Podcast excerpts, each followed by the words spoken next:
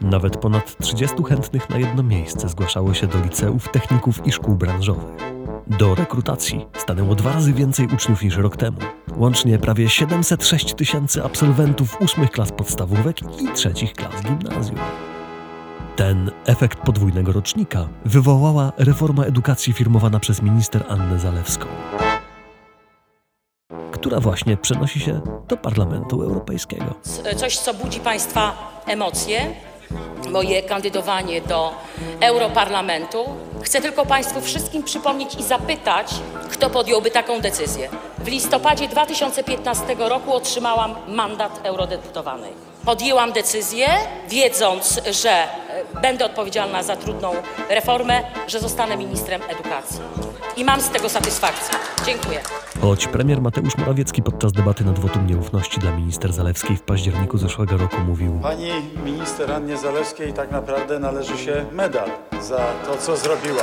Wielka reforma gimnazjów, którą tutaj pani minister Zalewska zrobiła, jest czymś szalenie potrzebnym ku usprawnieniu całego szkolnictwa. To jednak Najwyższa Izba Kontroli uznała właśnie zmiany w systemie oświaty za nierzetelnie przygotowane i wdrożone. Liceo od przyszłego roku to będą tak naprawdę dwie szkoły w jednej. Ale to już zmartwienie kolejnego ministra. Podcast powszechny. Weź, słuchaj. Tu podcast powszechny, przy mikrofonie Michał Kuźmiński, ze mną w studio Tygodnika Powszechnego Przemysław Wilczyński, nasz redakcyjny ekspert, między innymi od szkolnictwa. Cześć Przemku, dzień dobry. Gruba przesada, dzień dobry. Wakacje za pasem e, i chciałoby się już o wakacjach rozmawiać, a ja chciałem porozmawiać o szkole, bo szkoły średnie przeżywają właśnie jakiś horror. Szturmuje szkoły średnie podwójny rocznik, czyli jednocześnie ostatni gimnazjaliści i nowi ósmoklasiści, efekt y, reformy. Chciałem cię zapytać, jak do tego, y, do tej sytuacji doszło? Doszło do niej oczywiście na mocy mm, e, reformy e, edukacyjnej wprowadzonej przez panią minister Annę Zalewską, która zresztą, jak wiemy, em, już wkrótce tą, tą minister przestanie być. No a bezpośrednią przyczyną jest po prostu likwidacja gimnazjów. E, Fakt, że e, od pewnego momentu e, dzieci kończące klasę szóstą rozpoczęły naukę w trybie ośmioletniej podstawówki. No a te roczniki, które, które pozostały w wygaszanych gimnazjach, kończyły dziewięcioletnią edukację wedle jeszcze tego starego trybu. No i mamy w tej chwili do czynienia z sytuacją, w której, e, w której absolwenci, pierwsi absolwenci ośmioklasowych y, podstawówek oraz ostatni absolwenci y, trzyletnich gimnazjów spotykają się w ramach jednego rocznika. I jest to rocznik bardzo, bardzo liczny, jak nie trudno, nie, nie trudno obliczyć. I problem polega nie tylko na tym, co, usłysze, co, co słyszeliśmy w doniesieniach medialnych w ostatnich tygodniach, że mianowicie y, będą miejsca, w których dostanie się do danej szkoły będzie graniczyło z cudem, czyli problem nie sprowadza się wyłącznie do bałaganu bieżącego, ale też, ale też do tego, co w szkołach, w liceach będzie się działo przez najbliższe lata. To znaczy ten problem będzie, będzie się za nami, a w zasadzie za uczniami i nauczycielami ciągnął. Dlaczego? Dlatego, że ym, od przyszłego roku to będą y, tak naprawdę dwie szkoły w jednej. Dlatego, że będą w jednej szkole klasy pracujące według starych podstaw programowych. Mówimy y, o tych dzieciach, które przyszły do liceów y, z gimnazjów, oraz będą klasy ym, pracujące już wedle nowych, wprowadzonych na mocy reformy y, podstaw programowych. To oznacza no nie tylko prawdopodobnie gigantyczny, gigantyczny bałagan i chaos, trudność y, ta, taką logistyczną, administracyjną, ale też na przykład to, o czym mówiła na naszych łamach y, nauczycielka liceum krakowskiego, pani Agnieszka Foryś, że mianowicie y, nauczyciele dla nauczycieli będzie bardzo trudna sytuacja. Znaczy, oni będą musieli em, uczyć wedle zupełnie różnych podstaw programowych. No wyobraźmy sobie takiego nauczyciela, który ma już w, w miarę opracowane schematy działania, nauczania, kanonów lektur i on nawet w ramach jednego dnia będzie musiał się przestawiać tak jakby z, jedne, z jednej podstawy programowej y, na zupełnie inną, a wiemy, że te podstawy programowe zostały dość gruntownie przeorane y, również na mocy tej reformy. Czy w jednej równoległej klasie będzie mówił to, w drugiej równoległej klasie będzie mówił co innego. A czym te, podstawy, Tak czym te podstawy programowe się różnią, jakby tak najbardziej zgrubnie rzecz biorąc? Jak porozmawiasz sobie z y, mm, przeciętnym, mm, dowolnie wybranym nauczycielem, to niezależnie od tego, co on sądzi o reformie oświaty, czy jest za, czy jest przeciw, to on w pierwszym zdaniu powie w zasadzie jedno, że te podstawy programowe są nieludzko przeładowane. To znaczy nie ma takiej siły, żeby y, przerobić wszystko, co w niej jest zawarte w ciągu, w ciągu takiego czasu, jaki nauczyciel ma do dyspozycji. Czyli mają jednak jakieś punkty wspólne. Y, Tak, mają jednak jakieś punkty wspólne. To rzeczywiście zawsze narzekało się na podstawy programowe i na to, że, że one są przeładowane. Mm, y, Problem polega na tym, że podstawa programowa z definicji to jest taki dokument, który ma y, tylko podawać taką, taką, takie bazowe wymagania, co, co, ten, co z tym uczniem należy, należy przerobić. One się z nieznanych dla mnie przyczyn przerodziły właśnie w dość szczegółowe i bardzo przeładowane dokumenty, których nie sposób po prostu zrealizować. No a poza tym one, one zostały y, również przerobione na modułę taką ideologiczną. No to, to, to, to nie jest żadna sensacja, y, o czym w tej chwili mówię. To znaczy y, y, podstawy programowe do różnych zresztą przedmiotów, nie tylko takich, które nam się automatycznie kojarzą z y, ideami, jak język polski, historia, ale nawet geografia. y, i- Biologia. i- y, biologia chyba może nie, bo tutaj już by było ciężko te, te wątki ideologiczne wprowadzać. No, ja mam parę pomysłów oczywiście. Y, To bardzo chętnie bym, bym, bym je Zostawimy słuchaczom. I tak, ja bym nie ryzykował, dlatego że, dlatego że być może czeka nas jakaś kolejna reforma podstaw programowych i nie, nie dawałbym nowych pomysłów. Nie podpowiadamy. nie podpowiadamy.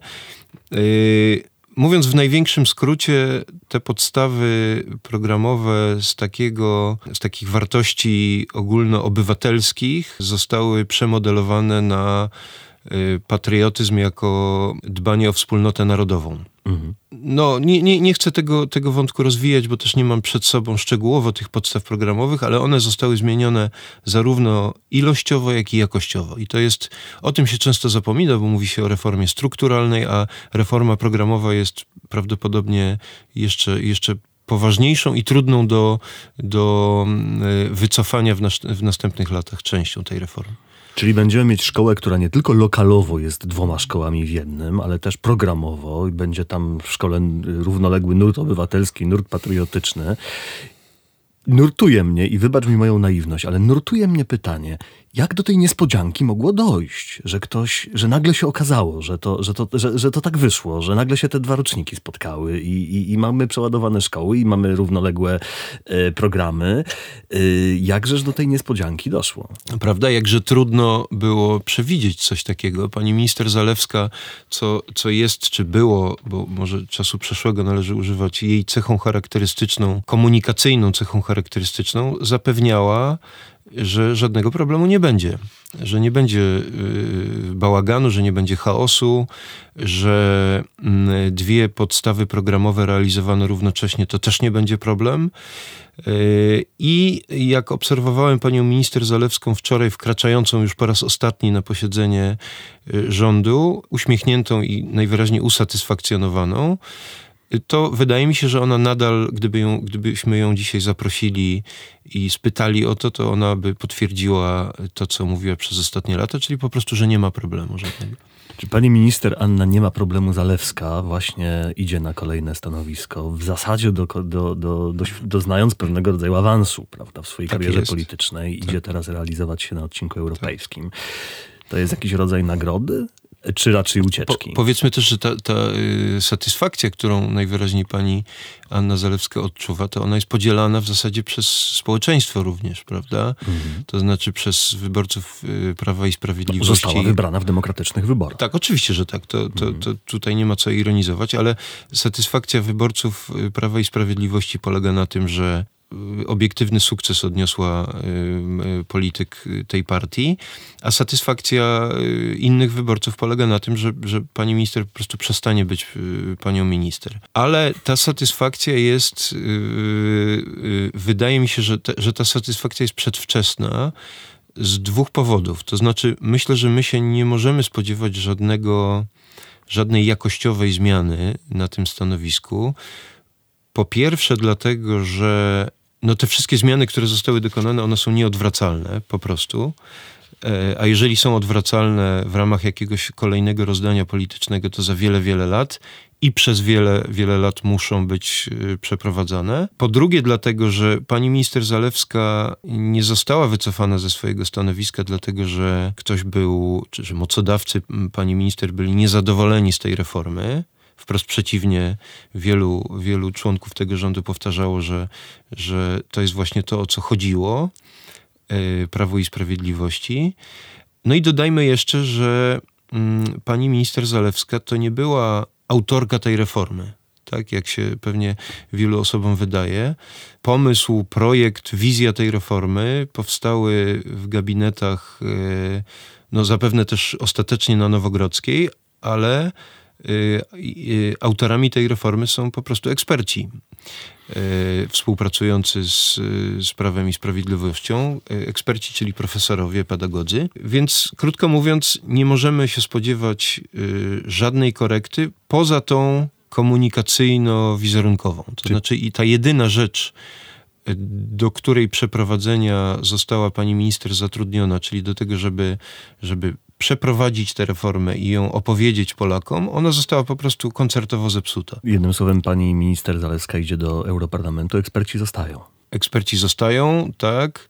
Y, zostaje reforma, zostaje bałagan y, i w zasadzie to my zostajemy jako rodzice i, i nauczyciele z, z efektami tej, tej pracy. Mhm. Y, na pożegnanie pani minister Zalewskiej Najwyższa Izba Kontroli przygotowała raport na temat tej reformy edukacji. Raport, który właściwie przy, przylgnęło do niego słowo miażdżący. I to chyba jest najtrafniejsze określenie tego. Tak, chociaż on jest o, ty, o tyle, o tyle mnie, mnie ten przymiotnik zaskoczył, że w gruncie rzeczy ten raport nie pokazuje niczego nowego. To jest to, co, co powiedziałeś wcześniej, tak? O tej sarkastycznie, o tej, czy ironicznie, o tej niespodziance, nie?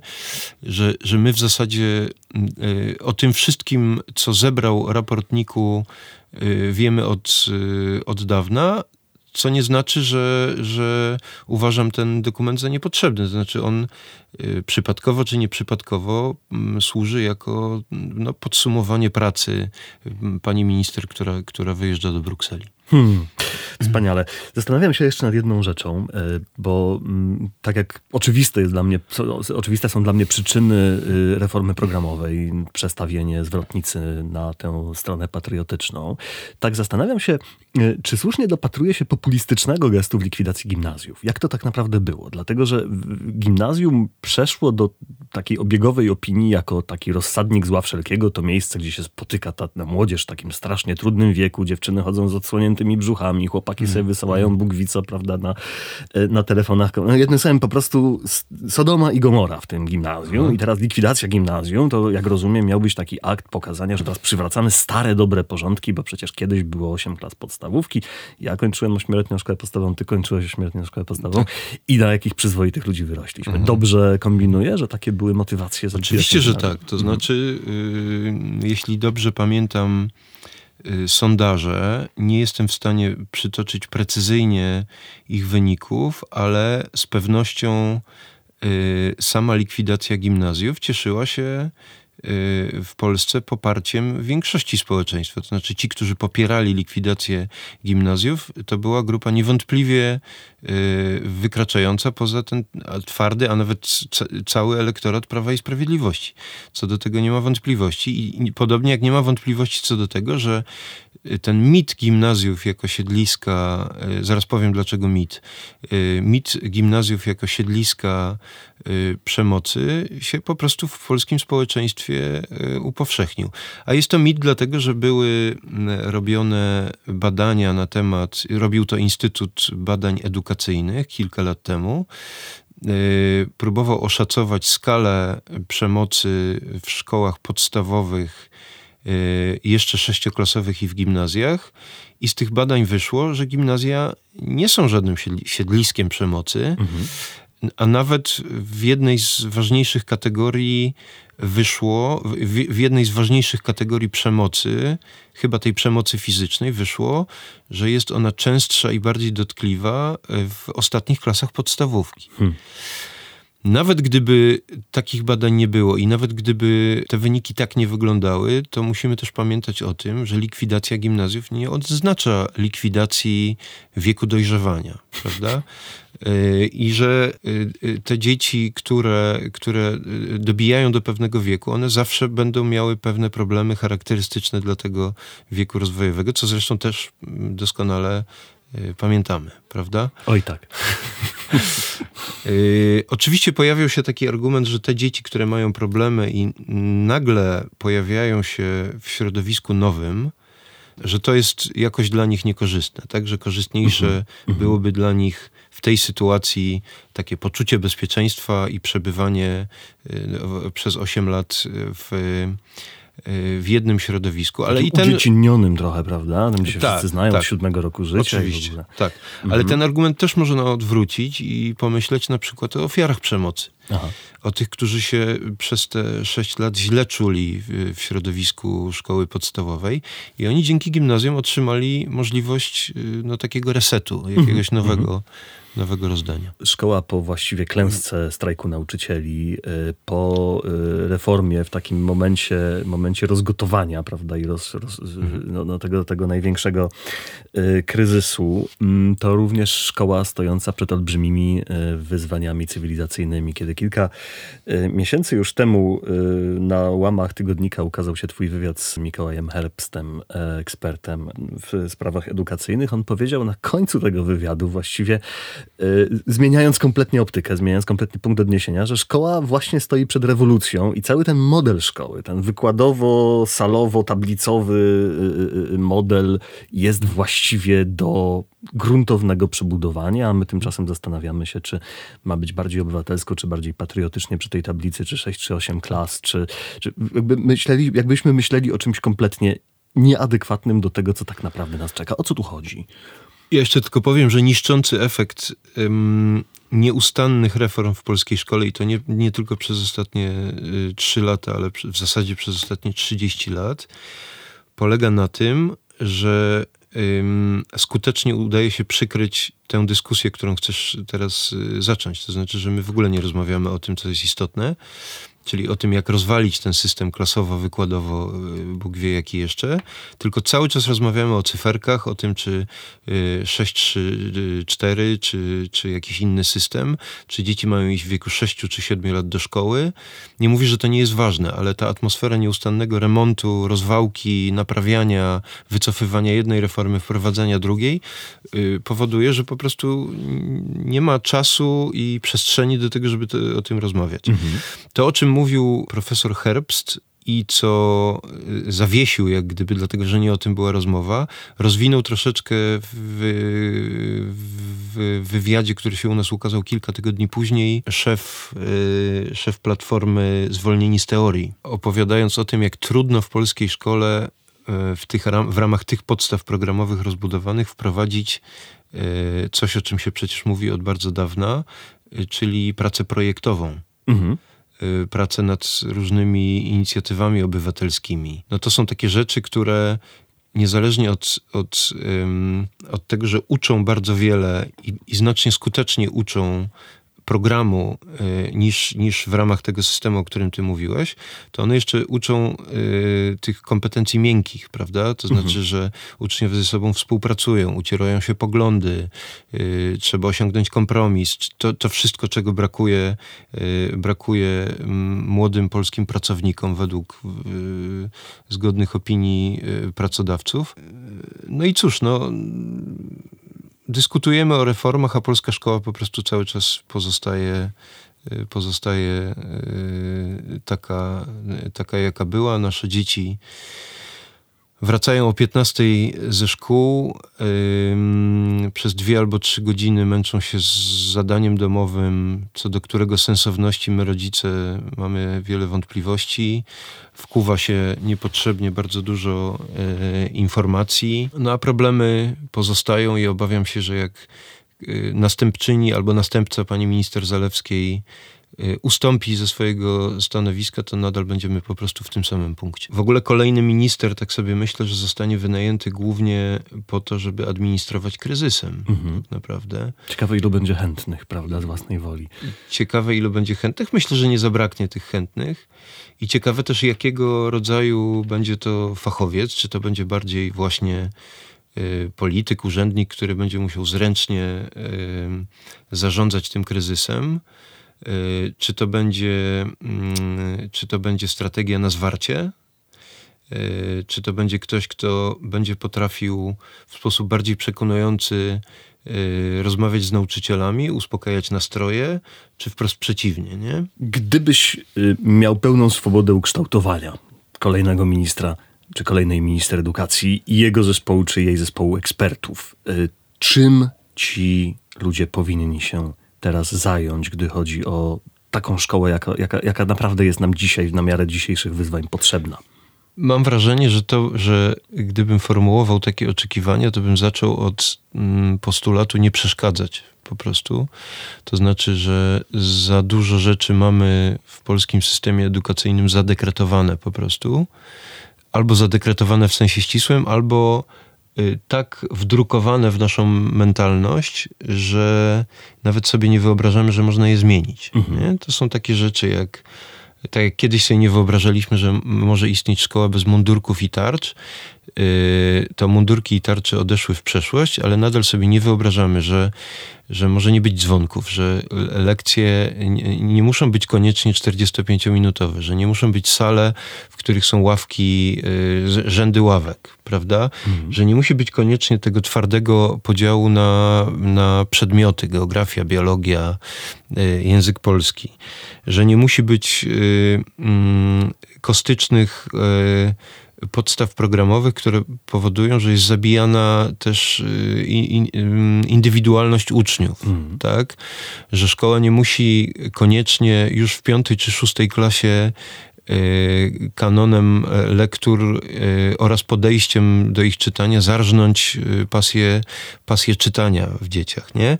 Tylko, że to są takie rzeczy, których, jak mówię, nie da się zadekretować i wydaje mi się, że, mm, że ten, to wyzwanie nie przeszkadzać to by było kluczowe.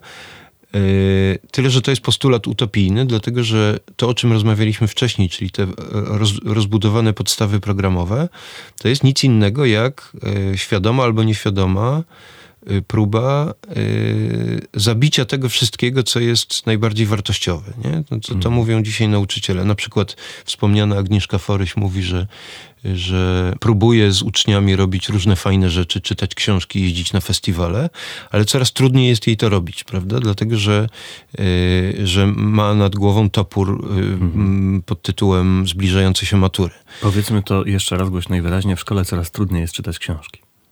Coraz trudniej, w każdym razie coraz trudniej jest stworzyć takie warunki, w których y, czytanie wynika z pasji i z wolności, nie? No bo oczywiście y, czytanie y, tych lektur należących do kanonu nadal jest obecne, chociaż ten system, o którym mówimy, oczywiście sprzyja czytaniu różnych bryków i streszczeń. A tymczasem Janko muzykant trzyma się dobrze.